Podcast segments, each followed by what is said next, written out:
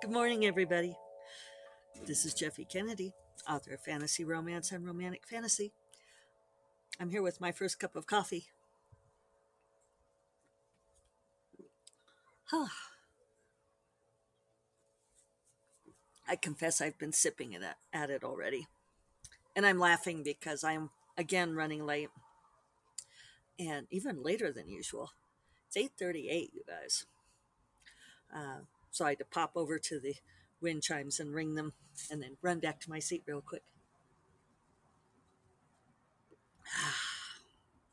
but I'm, well, I'm late for legit reasons and non legit reasons. I should say that today is Monday, September 20th. It is upload day uh, for Dragon's Daughter and the Winter Mage, and I'm happy to report that fucker is uploaded. Woo! Let's all do a chair dance um, at least Amazon, um, which is unfortunately, for better or worse, it's the biggie. Um, but I, I went ahead and just did that. I got my copy edits back yesterday um, at about four o'clock. And what time did I send them on to Carien? I just sat there and crunched through the edits um, I did not do a read through. I just bounced through track changes. Although I did think of like something I missed as I was going through them, um, which is funny because it's something that my beta readers did not miss. Uh, nobody said anything to me about this mistake, and I mean it's a it's a plot point, and there's at least one of you out there I know would have caught it and would have been like coming after me. But I was able to correct that. And I sent it on to Carien um, around 6.30. Yeah. Yeah, it was around 6.30. So I know this because that's what time David had to go pick up the pizza. It was going to be ready. He was like, shall we just order pizza tonight? Us? Even though he's the one who cooks. Oh no! Wow, I just totally made that up. That was like a totally and completely falsehood because he made me salmon, salmon and green beans for dinner last night. That was lunchtime. I think it must have been twelve thirty. They went to pick up the pizza, but uh, oh well. I'm not sure what time. Then I sent it on to Carien, but it wasn't too bad. It was like five thirty or six, and she sent it on to the formatter. And when I woke up this morning, lo and behold, it was done because uh, my formatter is awesome. Andy's in Thailand, uh, which is whenever people, uh, whenever I recommend him to people, it's it's BB eBooks Thailand. Um, I can put the link in my show notes because I think Paul is awesome. Um, in a weird connectedness of what a small community this is, my friend Emily Mah, um, who I is in my acknowledgement sometimes and is a local writer. She was at Oxford with Paul. so it's like, hmm, what are the odds of that? Apparently, you know, Neil Gaiman's always saying there are only 500 real people in the world. And so that's why you like run into, you know, and like, I don't know who the rest of everybody is. Um, wax dolls, simulations, androids, who knows?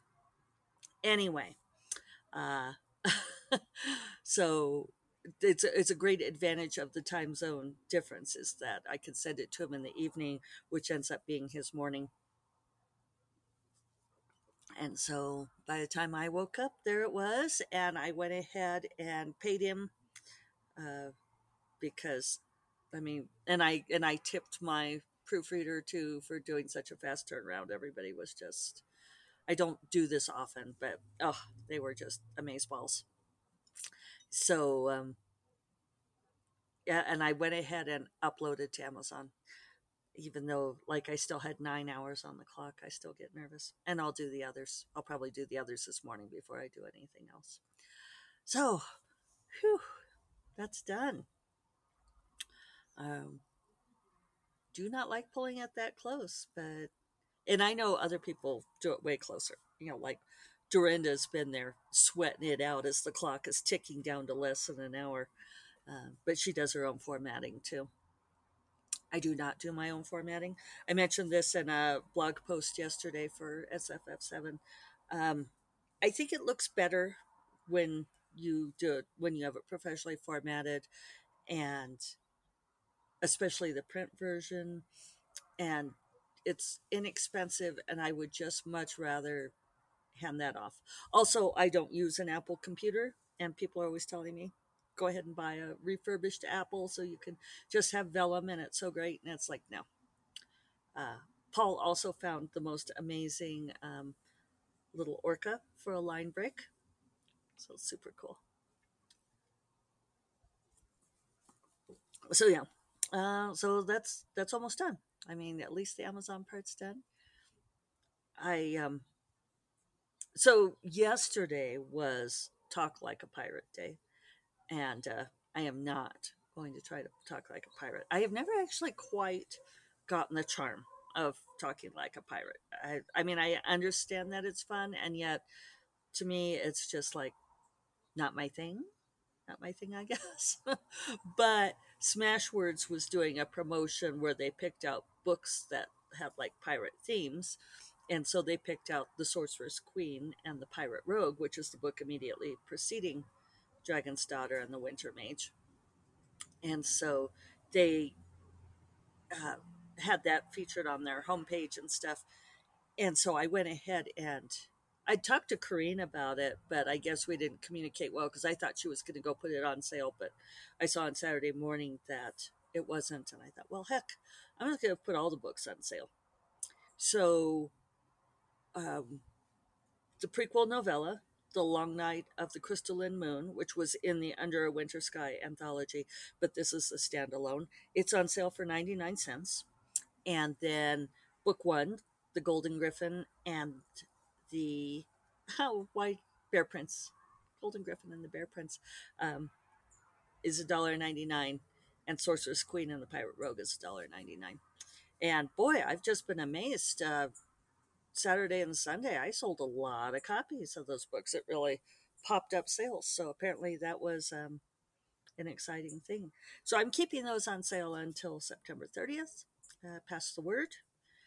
And uh, Dragon's Daughter, of course, will be out on Friday. And thank you all for the pre orders. You will now actually get a book on the release date. I also put the Sorcerous Moon's books, the six. Why am I holding up four fingers? Nobody knows. I, and I'd have to put down my coffee to do six, and I'm not going to do that. Can't put down the coffee. So the six Sorcerous Moons books are all in Kindle Unlimited now. I took them down everywhere else and I put them in KU. And as I'm interested to see if that hits a different audience. It's the first time that they've all been in KU. Um, I have had book one in KU, but one thing I found is I think that the readers who read in KU read only in KU. So if they read book one, they're not very likely to branch out into reading the other books um, if they have to get it on a different platform. So now I'm trying them all in KU, and so we'll see what happens. But if you have friends who read in KU, or if you read in KU, uh, yeah, check them out. I, I hope that they will do well. I got a piece of advice from someone else these were the pieces of advice I got. If you guys are are interested in such things, that moving books from wide into KU, I asked people, should I stagger the release? Would that help the algorithm? Because in general, on Amazon, if you have like regular releases, it helps in the popularity. Um, and 100% of the advice I got was dump them all in there at once because KU readers want to read the whole thing and they'll glom the entire series. So, okay, so that's what I did. And oh, and then somebody else suggested that you take advantage of the free five day promo. So if you go to that promotion and marketing, there's a button that you can click. There's a, a Kindle countdown deal, which you I wasn't eligible for. I think that has to be for like a new release don't quote me on that. Um, that's a, a careless observation. I, I know it wasn't eligible, but I think that's why. But there, then there's another radio button there for um, a free five day promo. And somebody said, definitely do that. So I'm definitely doing that. But I'm not seeing any reads yet. It could be it'll take a little while for Amazon to catch up on that. So, but yeah, remarkable response to the Heirs of Magic's magic books being Heirs of Magic books being on sale. Um, surprisingly so. Real big bump. So that's great. Yay. So, um, I posted to Facebook yesterday. I kind of hit my frustration level yet again on this whole thing about clean romance.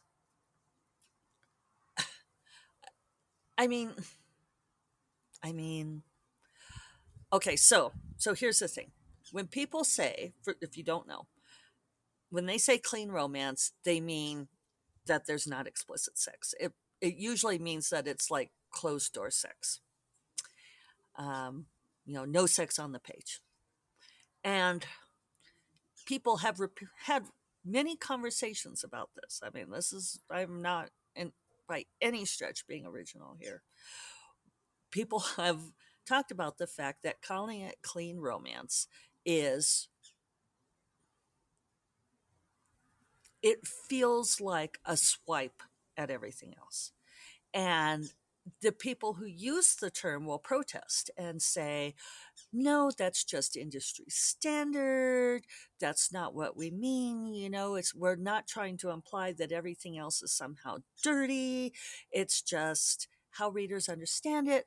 Golly gee whiz, that's the term we have to use.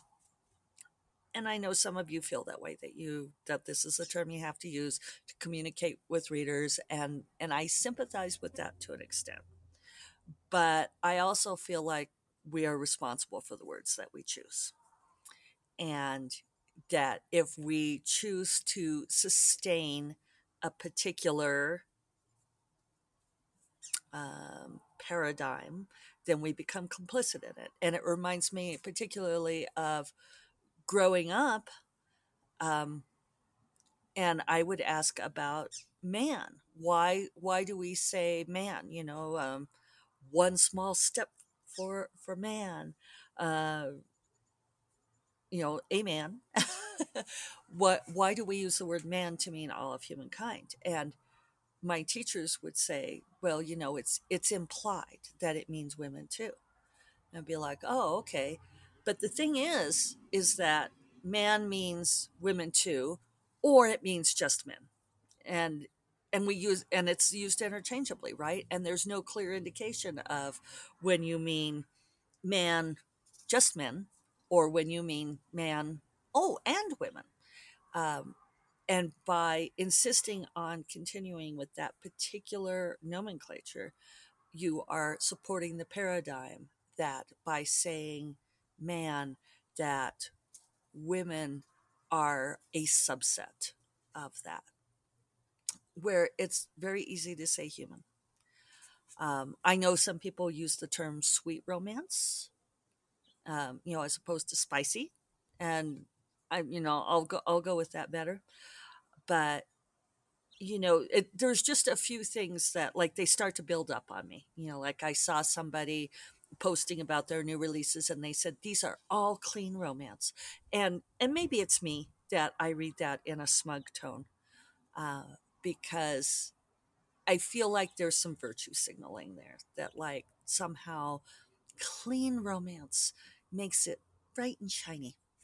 And Carien, assistant Carien, had pointed out to me a tweet that aggravated her from someone who had said, I'm a middle aged woman, and I remember when uh, there wasn't sex in romances unless it was an erotic romance and I'm looking for clean romance. And you know, and Karina and I are both middle-aged women, and it's like, well, we don't know where you were reading, honey, because you know, and Karina even said that like the first book she got from her grandmother was had plenty of sex in it on the page. and same, I started reading my grandmother's romances, and yeah, there was sex in those puppies. I my gateway romance was Indigo Nights, and in Indigo Nights, uh, the heroine, uh, a feisty English virgin, uh, was captured into a sultan's harem, and at one point is like tied to the sultan's bed, and you know, forcibly forcibly taken her virginity. And yes, that was an era of rape-tastic stuff, and I'm not saying that that was awesome. Uh, although for the younger me, for 12 year old me, thought that was like, I was like, you know, that that was my catnip. I was, I loved the, the harem romances because it, you know, the fantasy. It's the fantasy.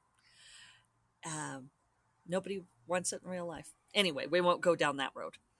But, you know, the idea that somehow romances now have sex in them that they didn't used to have. Uh, I don't know. It's.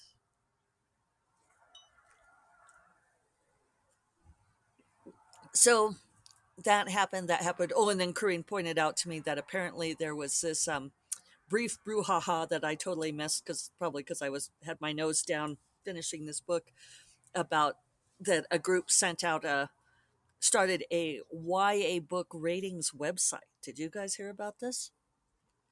Uh, I think I could. Maybe I'll I'll try to link to that because there's um, Carien was able to send me like some screenshots and stuff.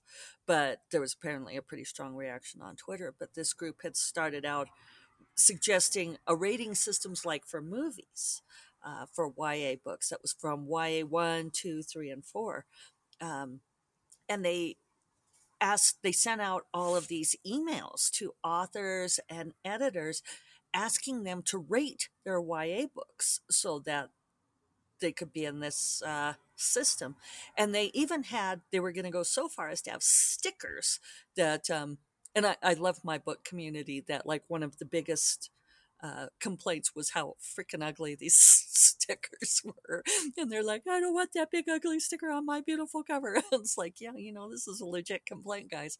Not only that, but um, the criteria was really troublesome because they were lumping um, violence in with sexuality, um, in with touching on subjects like, you know, like drug and alcohol use and I, one of my favorite tweets was somebody replied to it said, "Oh yeah, because what teenagers really want is regulation and finger wagging over what they read." Uh, and then a lot of people legitimately pointed out that it would disproportionately affect uh, marginalized writers, and you know, there was this whole thing about whether or not the violence was justified violence, and it's like, oh well, who decides what's justified here? spiders don't agree. Was that justified violence? Me? Oh, I guess that was actually a gnat. But violence against gnats puts it at YA3. At least in my world, violence against innocent creatures would like puts it over the top. So anyway, all of this stuff got me going on the whole clean romance thing and you know, I and you guys know if you've been listening for a long time that I have uh, very strong feelings about lumping in sexuality with violence that uh, I don't feel like sex is a bad thing. I think sex is a beautiful thing and it's about human intimacy, and that lumping it in the same category as uh, the horrible things that people do to each other uh, just really rubs me wrong. So anyway, I posted that I really want to write um, a dirty romance, and now I'm thinking about doing an anthology, like with maybe different genres. So there could be like the contemporary, you know, it, it would be like uh, dirty contemporary, but all of the sex will be dirty sex. So it has to involve dirt in some way. So, you know, there could be like mud wrestling, there could be archaeologists, there could be farmers, and people really started running with this because um, Jim Sorensen, one of my beta readers, suggested um, a dirty bomb story. And he called dibs on that, you guys. Sorry. That would be awesome. Um, people suggested things about virology, you know, petri dishes. So there's going to be sex, but it always has to be dirty in some way. Uh, and, you know, I feel like for Gray Magic, book three, the Bonds of Magic series, Dark Wizard series, um, you know, we're gonna we're gonna have to have some dirty, dirty swamp sex because I am all about dirty romance. On that note, I am going to go get to work. Uh, I will remind you all that First Cup of Coffee is part of the Frolic Media Podcast Network, and you will find more podcasts you love at frolic.media slash podcasts. I hope you all have a fantastic Monday. Hope it kicks out a productive week for you. And I will talk to you all tomorrow. Take care. Bye bye.